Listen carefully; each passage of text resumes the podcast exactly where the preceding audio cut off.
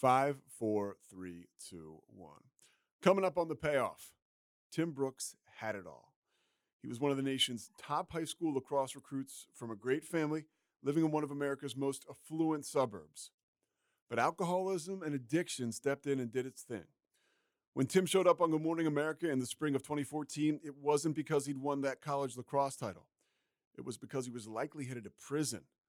Tim was allegedly the number two man in a drug ring whose takedown made national headlines.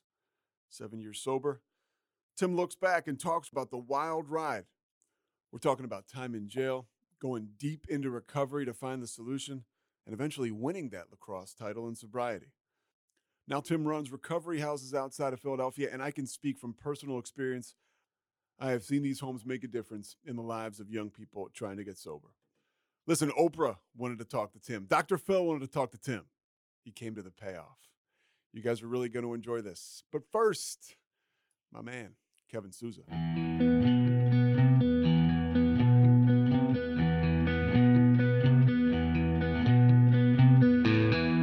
Stand by the ocean floor. Tim Brooks. I was telling Mike, uh, the producer here, that uh, you know he can buckle up for the next hour or so because this is uh, this is one hell of a story. First, I want to start with your sobriety date. March 1st of uh, 2014. So that's about seven, I guess, seven years. Yeah, it'll be seven years if I can make it a week. What was your last day like using? Um, yeah, you know, it, that's a good question. A, a detective asked me that question the first day I had sober, or the, the last day too, which was, um, uh, I was I was 18 years old. Um, By the way, you said the detective asked you that question. Yeah, the detective asked me that question that late late that night, and um, he, uh, you know, woke up. I had an internship working at a hedge fund, so I, I threw on a fancy outfit. It was a Friday. Spent eight hours, kind of probably, you know, searching for things that that business would not want me to search for on the internet while I pretended to work. Um, and and then I went to like a parking lot and I got high with one of my buddies, and I remember like being in this parking lot and uh, you know, I grew up in right outside Philadelphia in an affluent area, and uh, we were on a college campus, and this minivan that was like green with a white door like rolled into the parking lot, and it just like didn't look right. And I remember like just uh, just being like, let's get out of here. This doesn't feel right. Anyway, you know, 9 p.m. rolls around. I got five detectives in my kitchen, and the the party's over. Right, I get totally busted for selling a bunch of weed and parents exposed. And I remember uh, my a family friend had a friend that was a lawyer came over and he walks in the living room after I, this was like a, a two hour stalemate of no conversations and the lawyer like he's like shaking hands with these detectives like he already knows who they are calling them by name asking about the kids and he pulls me into like the side room and he's and he's like timmy these detectives are the kind of guys that i usually see down at the port in philly busting like multi-million dollar heroin deals it really doesn't make sense why why they are in your living room you should probably just get honest um, and and that was really the beginning of it all You obviously started your sobriety abruptly. Started started that day. But take us. You know, you mentioned the detectives. You mentioned the investigation. We'll get to your your addiction and your sobriety, but just take people through exactly what you're talking about there. Exactly what happened. Yeah, I mean, I, I was selling a lot of weed, right, and and um, big big fat for sale sign on it, but I was I was doing it in a really kind of secretive way. I I had uh, you know early early that um, that was in last day of February, right? So that that fall fall of I guess 2013, I don't know 2014. Um, I uh, I basically dro- I dropped out of college. I went to Richmond. Dropped You went to college, you, you were you were an outstanding lacrosse player. Yeah, some would say I, I had some good days. You went to the Um, Haverford and- School, a, a real high profile lacrosse program there, a high profile school to begin with outside of Philadelphia. You you achieved great success there, and then you're going to Richmond. I went to Richmond too, so this was going to be their first, I think, their first class, right? yeah, I was their first like recruit for Division One, and and um, yeah, lacrosse was my life, right? It, still is a part of my life, but way at back then it was my identity and success in it, and having things to point at, and and being that guy and coaching little kids. It was it was everything to me, and so I went off to Richmond and, and quickly dropped out, which was no nothing more than just a symptom of be, being a total uh, booze hound and not being able to balance the responsibilities of being a Division One athlete but really pointing the finger at injury and depression and all of these things that weren't addiction, really, right? That a lot of us end up doing. And people and people buy into that because you've built up credibility through your athletic career and just being a student. I, I would guess that's my experience. Yeah, I mean, certainly, I, I was, I was, um, I was motivated not to do the right thing, but I was motivated to make people think I was a person that was doing the right thing. And I, tr- I achieved that by having material things that I could point to and by lying about who I was. And examples could be good grades, um, internship opportunities, college scholarships, girlfriends, uh, friends, um, parents of fifth graders wanting me to babysit their kids. And then behind the scenes, I I pushed really hard to get tuned up with my buddies and have what I thought was fun that quickly turned into this chase that never ended in anything other than uh, feeling like it wasn't enough. And so the chase for the police ends that day in your living room, or you call it a somewhat chase. They've been following you for a short period of time. You come back from Richmond in the fall of 2017. You start to deal drugs, and it didn't. It didn't last that long. I mean, for those of you don't know, which is probably a lot of people, if you're listening around the country to refresh your memory or, or just to, to let you in on something. Tim, I remember you and I, I had been sober a little bit and we were kind of in the same circle. And I'm down in Charlotte, North Carolina, where I'm living at the time, and you pop up on Good Morning America doing a perp walk. Yeah, I did. So yeah, so I, you know, I, I left Richmond in uh, in September of 2013, and then in February of 2014, I got arrested and like a couple weeks later, I was all over every news station you could think of. It was pretty wild, right? It was like Dr. Phil and Oprah leaving answering machines on my on my phone, asking for interviews, and uh, it was rough, right? News news cameras at the end of my street. At the time, I had already like been a part of a structured recovery program for a couple weeks, and I was trying to take direction. And um, those two worlds I had I had been living, like the one the person I actually was, and this the perception I had created for other people to believe, like they they clashed in in an instant uh, through the media outlet. And uh, how the hell did you manage that? You're 19 years old or 18 or 19 years old. I had like 42 days of sobriety. And this and, uh, and this hits. And this hits, yeah. So I got a group of people in my life saying like, go to go to a meeting every day, be open and honest, like don't manipulate, don't lie, don't hang out with your old friends, like get a job, go exercise. I get all this direction, which is counterintuitive, which is exactly what I don't want to do. And then I have, you know, a big legal consequence coming that I didn't know what it was going to be. And then all of a sudden the media hits and I just felt, I felt crippled, right? Like I was, it, there was a huge part of me that was like so embarrassed and ashamed of who I actually was. And I, I remember like being at a grocery store and like running into a mother of like a first grader that I, at my high school that I had like, that had invited me to her house on his birthday to be like the guest appearance for his birthday party.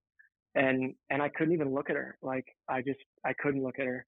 Um, and, uh, and that was what, and I knew that like, like as badly as I wanted to drink and get high, I, I knew I couldn't. I knew that if I did that, it would make my legal consequences so bad. So I kind of just did everything else. Like I was, I was not, I was not humble. I was not friendly. I was not happy. Like I took computers and threw them through windows. I, I beat the hell out of my bedroom with like my dad's favorite golf club when he wanted me to do yard work. Like I was, I was an angry person in early recovery. But you didn't drink and you didn't use. I didn't. Yeah, I don't know how that didn't happen, but um, I didn't. How were you able to find that gear, or when were you able to find that gear where? You were able to articulate what you were feeling emotionally because for me, I was talking to another alcoholic and addict just yesterday, a guy who was, you know, getting sober. And I said, the moment that you actually are vulnerable with another dude in AA, right? Which is counterintuitive, like you said.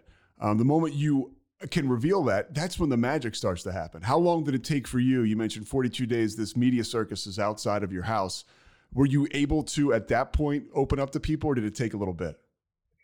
Um, I was pretty open off off the rip, right? And and my understanding of that is like, um, when I when I was told like I needed to be a sober person for now, I wasn't. I didn't want to be sober. I didn't want to do the next right thing. I didn't want. Um, I didn't want any of it. But I I knew that I that really like not so much my drinking and drugging, but the way I was treating people, the lying and the manipulating, had I I looked at that as the root of the consequences I was facing, and I and I honestly wanted to try to work away from that. I, I, was never committed to a life of sobriety. I just kind of approached it like, hey, this is something I have to do now. when I get through my legal stuff, I'll revisit. Um, and and then I would say the best thing, one of the best things that happened to me is like I have a family member that's in long term recovery, and that person connected me with like you know people like you, like seven guys that were in recovery that made it look attractive, that had a lot of good things going in their lives. And I went to coffee and lunch with them, and and they um, everyone said the same thing. They said, "Hey, this is what I did, and if you do it, it could work for you too." And they said the number one thing is that if you want these people to be able to help you, you have to be 100% honest. Um, and that and that kind of struck me and still stays true to me today relative to like those relationships and and how it how it works to like overcome tough times and and find a better path.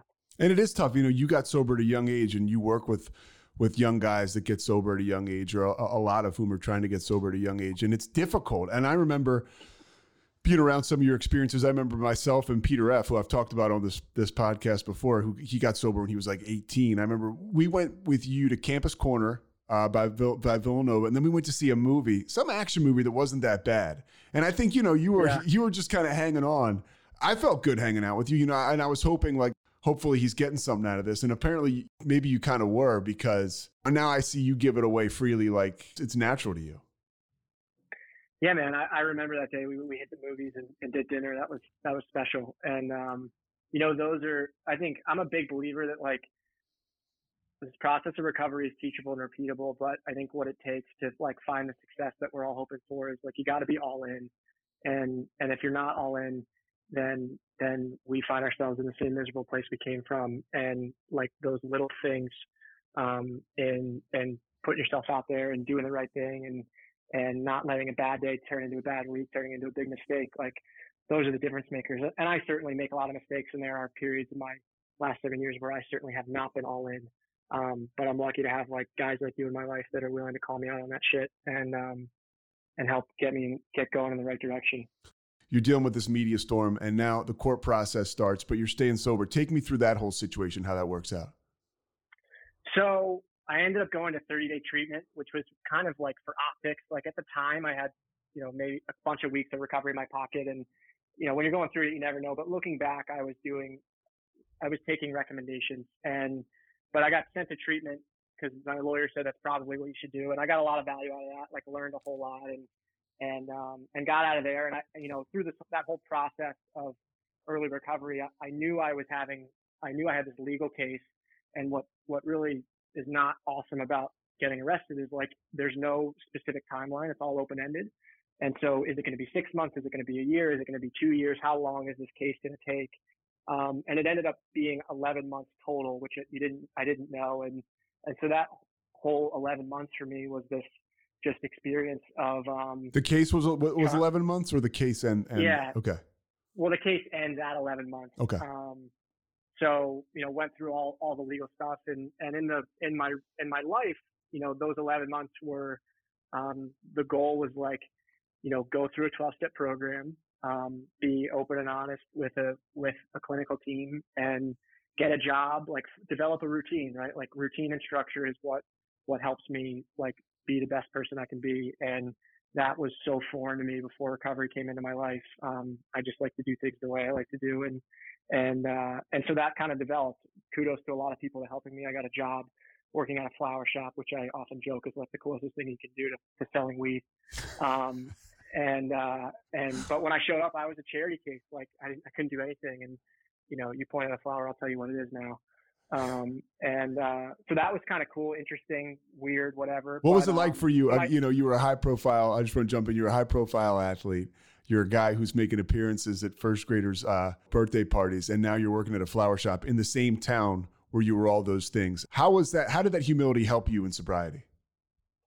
it, it was essential, right? And like, um, when I started, I probably thought to myself, like, this is above me and I don't know why I'm doing this. And, and by the time I finished it, I reflect upon reflection, it was exactly what I needed.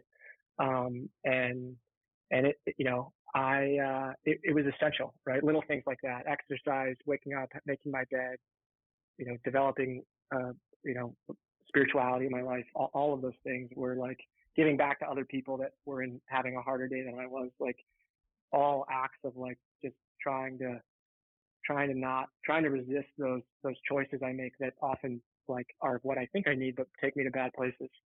You get done this trial, and you get sentenced to jail.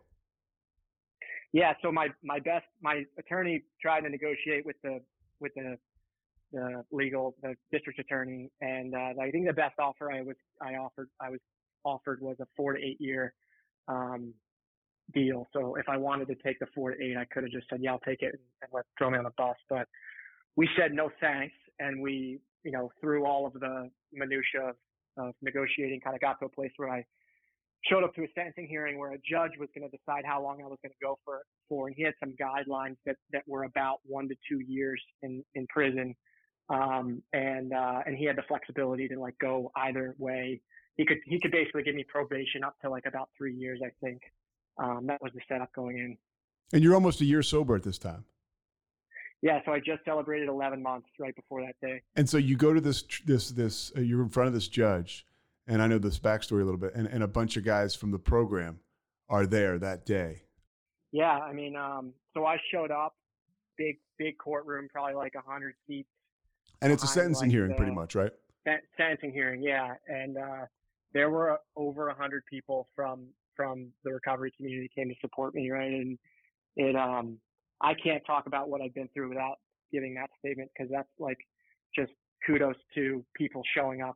Um, and and I, I, you know, what I often say is like when I was getting tuned up, I had 30 friends that I thought were going to be like my boys for life, and you know, we did everything together: school, athletics, hung out together, and uh, you know, I went to a sentencing hearing and, and 100 strangers that I had known for only a year came to support me, and two of those 30 friends came.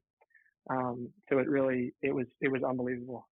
Before I say how, how did it make you feel, so what what happens with the sentence? So a bunch of people go up and talk about the change I've been through, and and the whole strategy was like, don't take a guy that's doing the right thing and put him in an environment where it's hard to do the right thing. That environment being jail, and um, the judge, you know, there were, because of the media and the politics, I don't think there was really ever an opportunity, even if I he did think I was a unicorn, to to let me get off. So they ended up sentencing me to just about the guidelines, which were nine to 23 months in jail, which was kind of a victory because it wasn't, it was below the threshold of being sent to state prison. So I was going to stay like within the county. So do you go right to county jail from that sentencing hearing? Yeah. So I remember, you know, the, the, my lawyer goes like, you know, can he say goodbye to his family? And the judge is like during visitation and, and, and they slap the jewelry on me and everyone's like, good luck, Timmy. And I'm like, thank you. And I'm just kind of like game on. Um, Where, where's where's your attitude at at that point? Like from a recovery standpoint, like are you feeling like okay, uh, if if I continue to work the program, I will be okay. Yeah, you know, I, I going like I knew I was going to go, and I was I had accepted mentally that I was going to go for two years, and I had done I had done coffees and lunches with like people that did time that were in recovery and tried to learn a lot about it. By the way, that's what we do, right? I mean, if you ask your sponsor, or if I ask my sponsor, hey, I need help with this, he may not have the answer and experience himself, but he'll find you somebody who does. Absolutely, that's right on.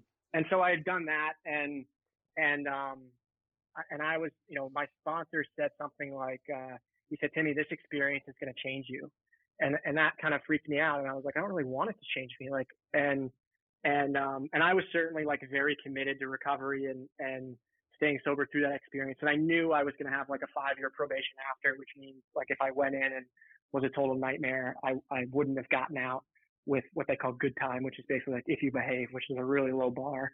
Naturally, you get out a little early. Um, so I was still in this mode of like, I got to get through this thing sober, but I want to do it in like the best way possible.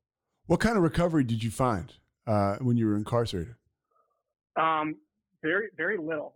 um, which is, it's, I'm laughing because it's like, it's, it's actually really sad, right? Like, um, you know, there's this whole pot, you know, what I found honestly was like, if I had to put a number to it, I think like 80% of the people I met in jail were struggling with some form of mental health or addiction. And, um, and related to recovery, like for me personally, I had routine, I had prayer, I had a telephone that I paid for and, and like a payphone. And, and then probably twice a week, there was a 12 step meeting, um, where occasionally folks like you that were active in the community would like come in and I'd get to run into them. Um, but those meetings were not really real meetings because, um, in the jail I was in, uh, if you think of a jail like a classroom and different, or a school and different classrooms don't get to interact with each other when they host a, imagine they host a, a 12 step meeting like in the library, folks from different pods could go out. So really they used like, ironically, the, the 12 step meeting as a place to like sell and distribute contraband between blocks. Um, so it was a little bit of a, wow. of a, uh, little bit of an oxymoron. And so, that's unbelievable. So that's all that's going on, and but you manage to get through. And, and while you're finishing up this stint, you eventually find your lacrosse career again, or, or you start to you yeah, start you so, start to work on going to school and re-engaging lacrosse. Yeah. So my last couple months, I was on work release where they they open up the door in the morning and they let you out and go to work, and then you come back at night, and they give you an option to like either drive yourself or if you have a car or take public transportation. And I opted for public transport because you get uh, double travel time. And, um, and, and I was, you know, I'm a, I'm a fortunate, lucky kid that came from a family where I, I had never been on tra- public transportation really. And that was my first exposure. And, and, uh, and there was an advertisement on the bus for a college that was local called Cabrini University. And I, uh, my last, maybe in like late August, um, I threw in an application and the next day while I'm at work, I get a call from the woman at admissions and she says, uh, is this Timmy Brooks? I say, yeah. She goes, did you accidentally mean to check the box that says you're a felon? And I'm like, no, man, no, man, that's not, that's not an accident. That is me. And, um, anyway, I went through a long process with them and they were willing to give me a shot. Um, so, you know, I, I went into jail the day after, uh, Malcolm Butler picked off Tom Brady when the, when the Patriots beat the Seahawks in the Super Bowl and I, and I got out of jail uh, the Wednesday before Thursday night football. So I was there the entire NFL offseason of 2014, which which sucks actually because there's apparently it's like a good you know jail's not a bad place to watch football. And um, I've heard Michael Vick actually say that interviewed. Yeah, that's good. Nice. I have. He says there's a lot of know-it-alls though. Yeah, yeah. And so, um, so the day I got out, I ended up, you know, I, I missed like the first week of, of, of class because I was still behind bars and um, got out. And the next day, I was sitting in an accounting class. Now, how much do you think that helped you? I mean, you help, you know, and we'll get into what you're doing now with with the recovery community and, and having recovery homes. For me, I'm a product of long term recovery, right? I went to a treatment center, I went to a halfway house, and I remember a guy told me, and I was hedging on going to this halfway house for another five months. And a guy was like, dude, it's a couple months for the rest of your life. And I showed up there and everything I had to do, well, I pretty much had like an itemized day. And that helped me beyond what I ever thought it would. For you, how much did it help that you leave jail, you leave being incarcerated, and you go right to a schedule? And I think college sports is really good for, for, for a kid like me or maybe a kid like you. You got to be somewhere all the time. Yeah. It, you know, in the moment, it was like it was hard to transition out of that environment and and go back into um, like real life. And, and, uh, going into jail, like I was really worried that I was going to have to live a manipulative, deceptive life in to order survive. to get by, to survive. And that that was going to take over all of this work I had done to try to exit that way of living. Was there a lot like, of fear was, around that? Yeah, a lot of fear. And, and, um, and there were certainly components, like I told people in jail that I was from like a town three towns over that's more of a blue collar town and and I I uh you know you can't just be by yourself in there. You gotta it's people always ask did you make friends? I said no I didn't make friends but I was friendly with people like hey we watch my you know ramen while I go to the bathroom that kind of friend.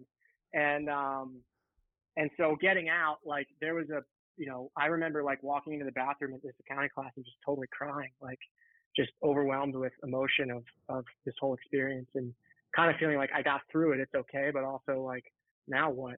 Because um, for me, it, it had, you know, recovery to that point had always been like suck up early recovery and get through this miserable legal experience in jail. And now that I was through it, I was like, I didn't, I didn't really know, like I never liked school before, um, before recovery. Like I always just felt like it was a prerequisite to hang out with my friends and play sports. And, um, but I was kind of just willing to give it a shot. So there were components of the structure that helped, but there was also a part of me where I kind of felt like a hardcore beginner in having to get like replugged into a routine that was gonna that I was gonna have willingness to follow. As if the McCrispy couldn't get any better, Bacon and Ranch just entered the chat. The Bacon Ranch McCrispy Available at participating McDonald's for a limited time. Ba-da-ba-ba-ba. How how dedicated were you, or uh, talk to me about? I guess how was the program situation like in your life at that time when you when you go back you go back you're out of jail and now you're you're in college. You know how important was it for you to get to get to meetings and be around other alcoholics? Um, it it was the most important thing than than anything. I mean, before I went in, I went into jail. I was like two to three meetings a day kind of guy, and that was, you know, I don't. Life didn't get better; it just got less hard, and and that was something that that allowed me some relief from the hard days that I was experiencing. And um, when I got uh, when I got out of jail, I I was it was partially intuitive to like re-engage in that process that I'd come to find like relief and and maybe small moments of peace in before. Yeah, I tell people sometimes I have smart feet. You know what I mean? Like I just uh, sometimes I just end up in those in those meetings and around those people. The idea about this podcast and talking recovery, it's not always unicorns and rainbows, and sometimes you just go to feel less worse, or you work a program to Exactly. feel less work. But but but you know, I, I got a buddy who you know named Clint who says feelings are like the weather. You can't control them, and they change. And Yeah. and they always he change say that. and they always change, you know. And but it's true. I've been telling myself that recently when I'll I'll be walking down the hall at work and I'll feel like crap, and I'll be like, just you know, get to a meeting today at noon. Uh, and get and get through today, and, and and tomorrow you'll feel completely different. And then the next day I'm walking down the hall and I'm like, oh yeah, remember yesterday when I told myself I'd feel different? I do feel completely different, and I didn't get drunk and I didn't do anything crazy. Taking on that school of thought uh, is is a big deal. So I want to get back to you. You're you're in college. You're at Cabrini, and so you get a second lease on life, and you get a second lease on lacrosse too. Yeah. Yeah. So I, I shot an email to the coach and said, Hey, like, I'd love to try out for your team. Maybe we could get together. And And Cabrini is close to where. Cabrini. Just interject. Cabrini is close to where you grew up. This guy probably knows yeah, exactly who you are. right next to Villanova University. Yeah. He, he knew who I was and, and he reached out and we had, we met each week for two months and he kind of like vetted me to make sure he wasn't taking on like this cancer that the news, the newspaper said I was. And, um, and, and he was willing to give me a second chance. So I, I went and met with the team and kind of relayed a version of my experience to them and, and, and I left the room and then the team voted, um, is this a guy that we're willing to accept into our group to give him a shot? And, and they did, right? And, and I think for the first time since I had been in recovery, like my whole experience at Cabrini, I, I never, you know, relative to my teammates and coaches, I never felt like anyone other than just another player on that team, which was, which was awesome. It was really, really cool. And that's kind of goes back to program stuff just to be a, a part of something. I was listening i was listening to something yesterday and it's you know when you're an athlete you you you get, you get a chance to win. Everybody's rowing in the same direction and it's almost like recovery is almost the same way. You get to have small victories. Can you compare the two a little bit? I mean with both of your experience because that's got to be awesome. You go back to school you're a part of something. You know you're winning games you're losing games. The same thing in recovery. Yeah, you know, I I think part of like even my personality, like when I was in high school, I it, the concept of like putting in hard work for for two or three opportunities to score a goal, like it wasn't foreign to me, right? Like you play a season of games, there's there's maybe 15 games, you're going to get to take 50 shots and you got to make them count, and all the practice you do is to prepare for those moments. And in recovery, there's a lot of similarities. You go to meetings, you get grounded, you develop relationships, you go through a proven process, and then there come these moments where the only thing between the difference, the, the difference between you picking up and not picking up is your relationship with spirituality or, or your or your peers or your sponsor, your support system. And in those moments, you got to be strong. So I, I tried to channel like some of that logic of thinking into the recovery experience for me, and and and I think in in in as a result, like because I felt like my life was getting better through recovery, it, it made it easier to also channel that experience that I had in recovery into my new experience in school and my new experience in lacrosse and and all the above.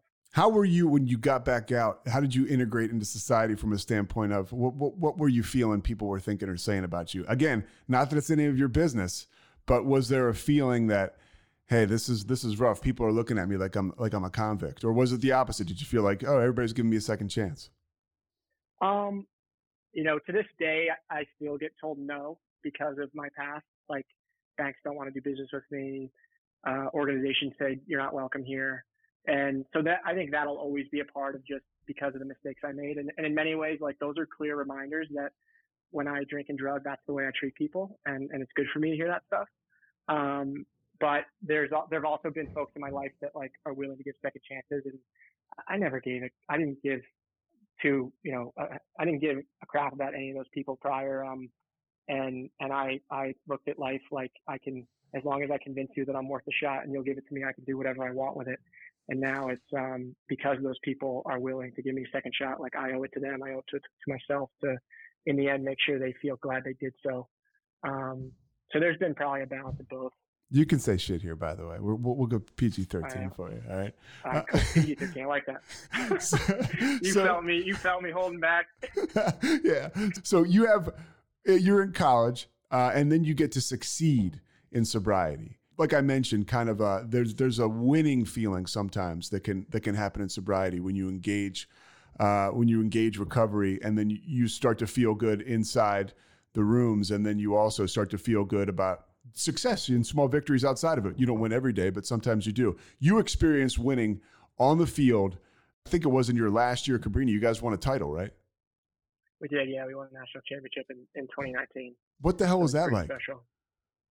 Um, it, it, was it was so cool, right? And and like I, I remember, it, you know, just to sum it up, right? Like I remember being at like a, a diner when I had when I was counting days and and like counting days for people that don't know it's like you first get sober and you've got hey a one day yeah. two day three day yeah.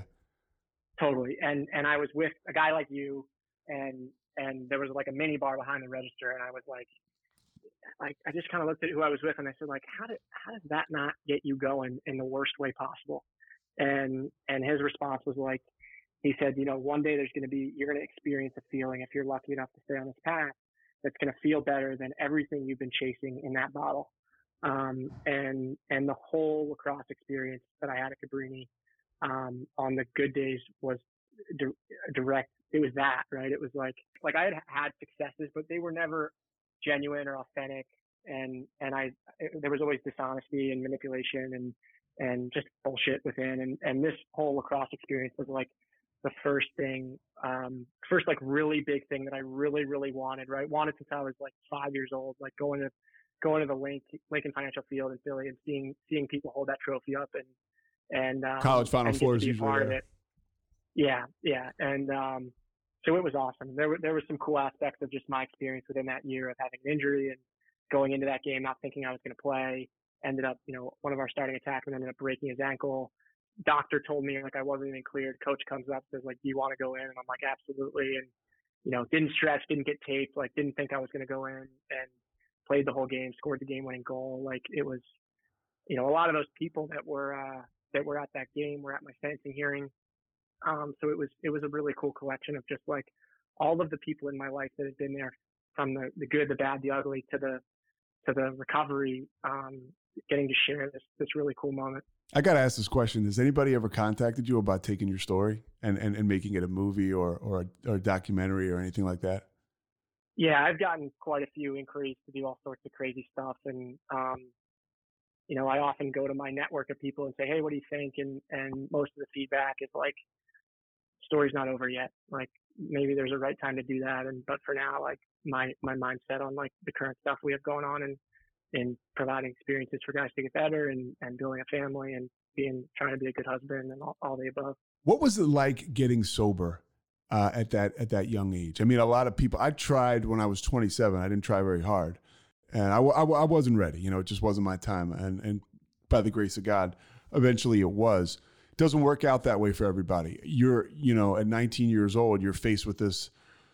Pretty much, you've got to get sober or else. How was that? I mean, so in my work, like we we help a lot of young guys that in many ways were right where I was, 17, 18, 19, 20 and, you know, first I'll say like I have nothing to compare my experience to. So I, you know, there's a lot of older guys, not old guys, older guys that, um, that say like, you guys are so lucky. Like I wish I had done it when you were that, when I was that age. And, and in the back of my head, I'm kind of like, I'm hurting just as bad as you're hurting now. Like I need this. And so I don't have much to compare it to, but like you said, like I, I didn't, I don't, I didn't really look at it like I had a choice. And um, what what I tell or try to help people grab onto is like, for me, for me, I didn't want sobriety recovery. I didn't want this life that I've been lucky to to to experience, but I did I did want to not go to jail, and and through not wanting to go to jail, I was willing to do things that led to this amazing life. So conversations I have with younger guys is like, all right, what do you want? Like most, some people say I want to go back to college in, in 16 months. Some people say I just want my parents off my back. Some people say I just, I just want to not, you know, come from this miserable place of putting stuff in my body that I know I shouldn't. And, and I look to try to channel like, well, well, let's get motivated, you know, behind that and maybe try this process for eight, nine, 10, 11, 12 months. And, and if you get tricked the way I do, I guarantee you'll, you'll be happy. And if you try it and you give it your all and it's not for you, then, then go out and try another way. No one's going to try to stop you. People might say it's a bad idea, but no one, we can't control anybody. We'll refund your misery. Uh, if you want to go back out there, you can knock yourself out. And, and, and, and, you know, you don't say it like, Hey, like shame on you. It's like, look, that's what, uh, in, in my experience personally and seeing guys go in and out. I mean, that's what waits out there for you is, you know, if you're if you are in fact an alcoholic or an addict, it's it's kind of miserable when when when you're being active. How did this experience affect your your family? You mentioned one day you're throwing a computer through a window, yeah, and the next day you're winning the national championship. That's quite a ride for your parents. And, yeah, there and, there yeah. was many days between that had a whole lot of substance, but um, you're spot on. Like my I I put my parents and my brothers through uh, a lot of stuff that I that I hope no one ever has to experience, and um, you know, like people, some people say like, do you have any regrets? And I, and I say, no, I don't have regrets because I love my life today. But what, what, what's really hard is that like the choices I made, they hurt the people I love the most. And, you know, mom didn't sleep for a year. Uh, uh, you know, dad basically put his career on pause. Um, younger brother, you know, showed up as a freshman at the high school that I graduated from where the day before I got arrested, it was, it was pretty cool to be Timmy's older brother. And the day I got arrested, it became a thing you want to be. And he was kind of right in a period of his life where he was beginning to like find his own identity. Older brother was in college and, and, you know, wanted nothing to do with me. And, and so it, it, um, you know, I've actually learned more in the last couple of years about the impact it had on my family than I did when I, you know, while I was going through the, the recovery process and, and all, all the above. Um, and, and so I, I certainly did a lot to them that, that wasn't fair to them, wasn't, wasn't what they deserved, took time away from my brothers that they deserve from my parents when my parents were focusing on my chaos and well, I'll, everything. I'll so, stop you right there though, because I can say from, and I'm just thinking about this as you go, you know, I have gotten to know your dad a little bit, and and I do remember that experience, hearing him. He was open about what he was going through, you know, the stuff you just said. But now, when when I hear your dad say, you know, you'll get over it, and and he says it in a completely serene tone, and I can tell. I mean, and I know the guy's uh, genuine. I know what he's been through, and he seems like he's wearing life like a loose shirt today. I mean, that helps me sometimes when I'm like, well, obviously he got through this this this rough situation, I can get through it too. I've, I've literally witnessed it. So it's weird how in recovery, right? Those the, the, the hands just extend everywhere. Yeah, it's special. It's really special. So I'm lucky to be in a better place with everyone in my family today, and relationships are just super well, cool. Well, dude, and, and now you're and now you're giving back.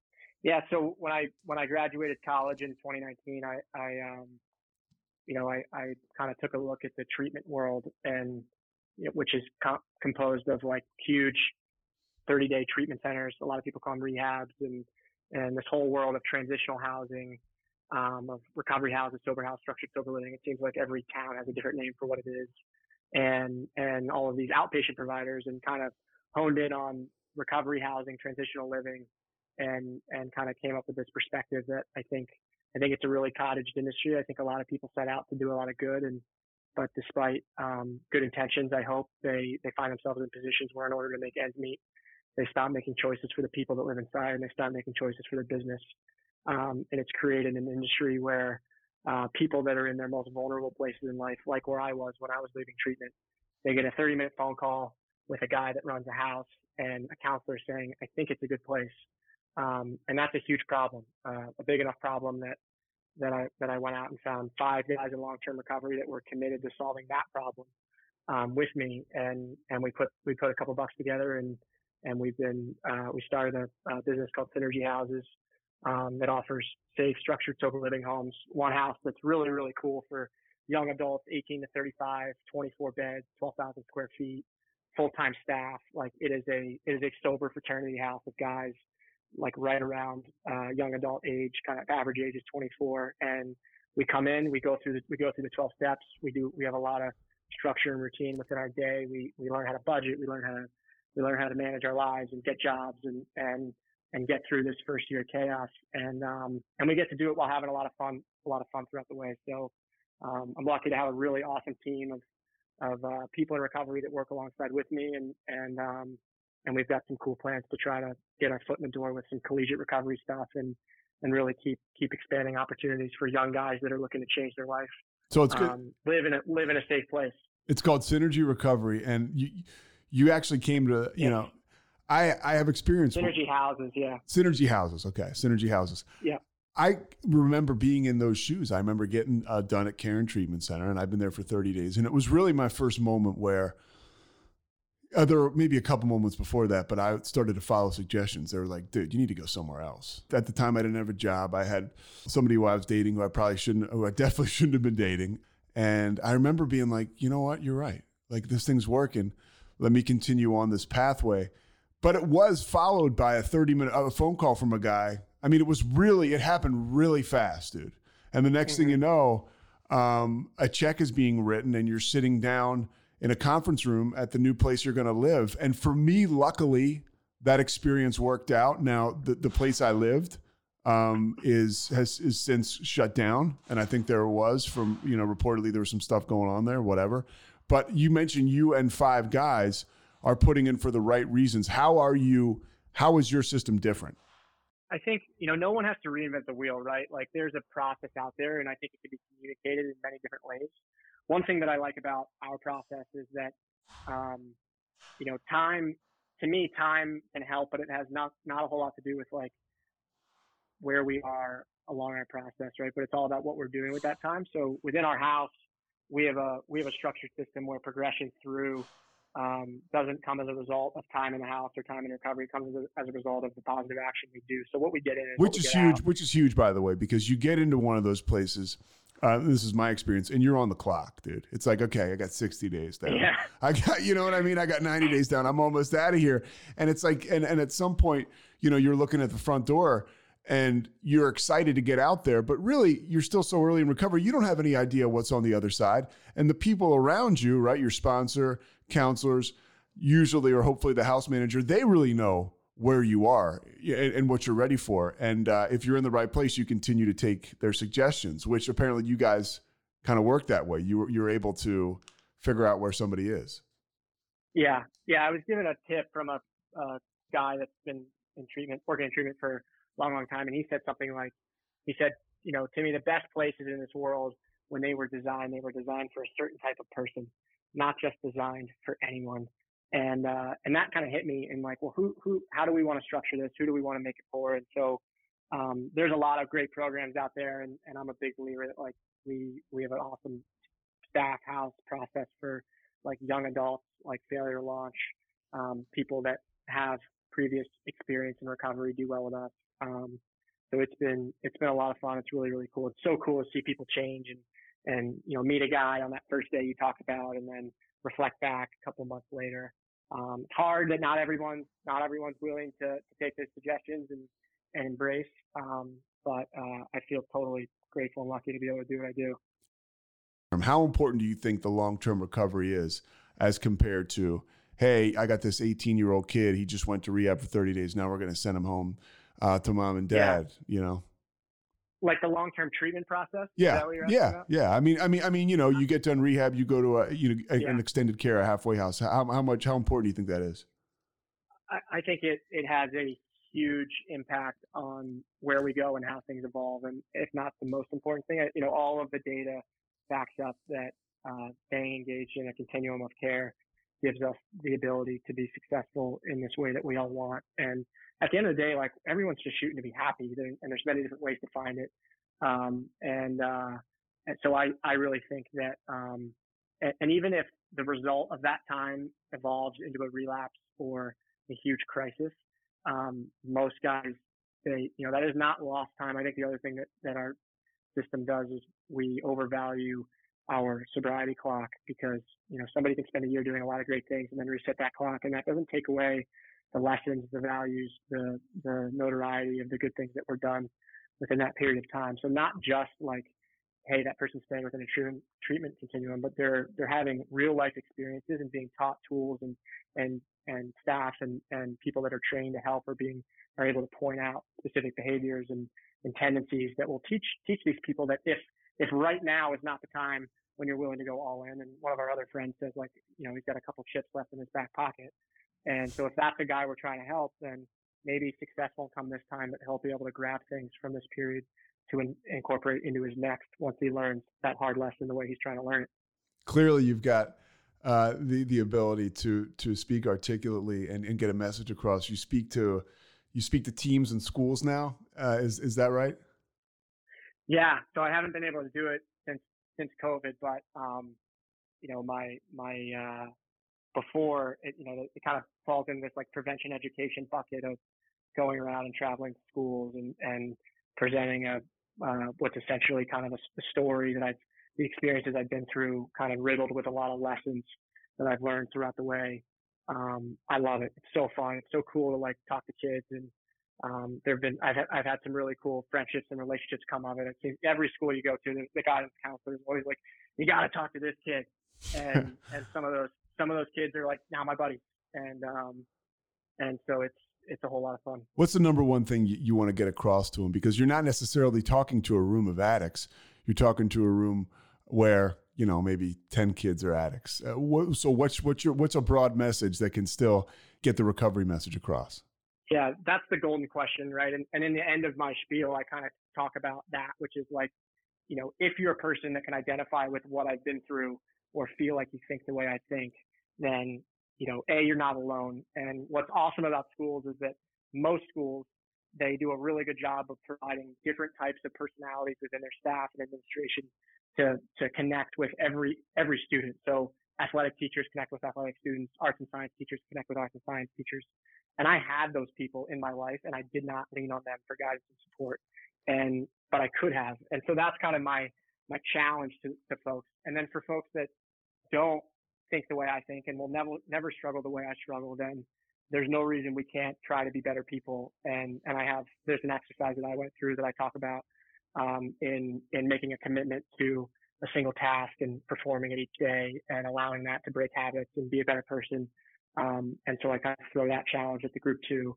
And uh, and so overall, I think the message is just like you know, regardless of where people are, what they struggle with, where they've been to, what what the future looks like you know, there is I, everyone wants to be happy, and and my pathway has been a proven process of recovery, and there's components of that that, that don't need to work that can work for folks that have no experience with that, and it's just honest, honesty, integrity, and, and committing to something, being accountable, responsibility. Um, and despite all that said, then mistakes still get made by me and, and everyone in the world. Taking it easy on yourself, I think, in life for anybody is such a huge deal to have to, to bring that perspective into into your everyday life, which is which is the ultimate gift, right? I mean, that's sometimes the hardest part of, of life in general is to not take yourself too seriously and enjoy the ride. Yeah, 100%. I certainly can get caught up in that. So, one thing I want to ask you before I let you go, we're, we're winding down here. What is it like for you as somebody who got sober at a young age and now you're helping and watching these young kids get sober? I mean, what, what do you get from that? It, I mean, it's a, it's a lot of fun right? Like it's, I'm so lucky to be able to blend like something I'm passionate in, which is recovery into a, into a career. And so I love that aspect of my life and, and, and, and it's, it's fulfilling, right? It's cool to, it, it, it coincides with the principles of our process of giving back and doing the right thing. I think, you know, for me, it's important to separate uh, my my own personal recovery from the work stuff I do um, in looking at them as very different buckets and, and still prioritizing mine over work. Because um, there's a huge part of the treatment industry where folks uh, relapse or fail because they kind of look at their job as how they stay sober. Um, yeah, and, I was talking about that. I was talking with a guy about that last week or two weeks ago. Like uh, you hear about that drug and alcohol counselors or people who live in and work in the recovery field, how you know it's just it's just as important for them, and you can answer this for me or, or speak to this as it is for anybody else to take their recovery seriously. Yeah, yeah, it happens too much, and it's scary, and and so um, at work I show up, I work hard. I'm a big believer in like do what you say, say what you do. It's it's embarrassing how many folks in the treatment world don't do what you say and say what you do. So if if folks if people can be those providers, they tend to, they tend to stand out as like good people, good process. Um, and, and that's, and I'm, you know, it's cool to have good outcomes and see people change and, and all that stuff. And then in, in personal life, like I, I still love having, you know, guys in early recovery that are younger and, and I can relate to and be around and all the above. But I also have a lot of friends in recovery that are like older guys and, and, you know, big sober golf league. I know you're familiar with yeah. a bunch of old guys that we, we play with and, and, uh, and so I've got a pretty wide mix of like, uh, what my what my uh, what I'm exposed to through that lens. You know, with these recovery houses, I mean, you really are. And I'm just going to say it, like you're you're you're on a life saving mission. I mean, you're saving lives. You talk about, um, you know, going to rehab. I mean, I'm sure there's a handful of people that you went to treatment with that are dead now. That's my experience, and that's that's what happens with this stuff. It, it, it will kill you. You probably see that way too often yourself, right? People losing the battle, especially now when we talk about some of the substances that are being used. You're talking about guys going out and shooting up heroin. I mean that that's a run that doesn't last very long. Yeah, I've been to too many funerals, and and unfortunately, the it's just going to keep growing. And you know, every couple months I Google, you know, I look up the Facebook pages of the guys I was in treatment with, and there's no activity for the last two years, and, and then you Google it with the word obituary at the end, and there it is. And so, um, people I people I lived with, people people I went to meetings with, right? Um, and so it's the nature of, of what we're dealing with. And um, it takes a whole system. It takes a family. It takes the willingness. It takes the individual. It takes a good process. Um, I think I think our whole I think 12 step recovery does an unbelievable job of like welcoming in people and making it possible for for groups that we're a part of to help new folks. Um, but I think there's a big there's a big part of the treatment world that is uh, falling short of their responsibility to do right and provide a service that they say they're providing. Um, so hoping that can improve.